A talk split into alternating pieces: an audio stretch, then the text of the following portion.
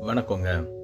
ஒரு பெரிய கிறிஸ்தவ மிஷினரி மாநாடு ஒன்று நடந்துகிட்டு இருக்கு அந்த மாநாட்டுக்கு மக்கள் கூட்டம் கடல் அலை மாதிரி வந்துக்கிட்டே இருக்கிறாங்க. என்னன்னு பார்த்தா அந்த கிறிஸ்தவ மிஷினரி மாநாட்டில் பேராயர் வி. எஸ். அசரியா அவர்கள் தேவ செய்தி அளிக்க வந்திருக்கிறாரு. செய்தியினோட முடிவில் அங்கேருந்த மக்கள்கிட்ட பேராயர் வி. எஸ். அசரியா அவர்கள் ஒரு கேள்வி கேட்குறாரு. அந்த கேள்வி என்னன்னா உங்களில் எத்தனை பேர் மிஷினரியாக வர ஆசைப்படுறீங்கன்னு கேட்குறாரு. அந்த கேள்வி கேட்டதும் அந்த மாநாட்டுக்கு வந்திருந்த ஒரு இளைஞன் பேராயர் வி எஸ் அசரியா அவர்கள்ட்ட ஒரு கேள்வி கேட்குறான்.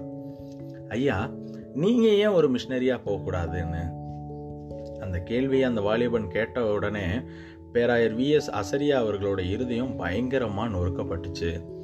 ஜோமண்ணி ஆண்டவர்கிட்ட ஒப்பு கொடுத்துட்டு திருநக்கல்னு ஒரு பகுதிக்கு மிஷினரியாக போகிறாரு எட்டாயிரம் கிறிஸ்தவர்கள் மட்டுமே இருந்த தெருநாக்கல் பகுதி பேராயர் வி எஸ் அசரியா அவர்களுடைய ஊழியத்தின் முடிவில் அங்கிருந்த கிறிஸ்தவர்களோட எண்ணிக்கை ரெண்டு லட்சத்தி இருபத்தி ஆறாயிரமாக உயர்ந்துச்சு.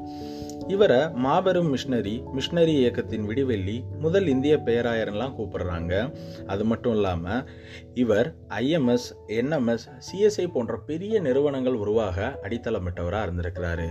இவ்வளவு தியாகங்களை தொண்டுகளை தேவனுக்காக செய்த பேராயர் வி எஸ் அசரியா அவர்கள் இதே நாள் ஆமாங்க ஜனவரி மாதம் ஒன்றாம் தேதி ஆயிரத்தி தொள்ளாயிரத்தி நாற்பத்தி ஐந்தாவது ஆண்டு பரலோக ராஜ்யத்துக்கு கடந்து போனார்.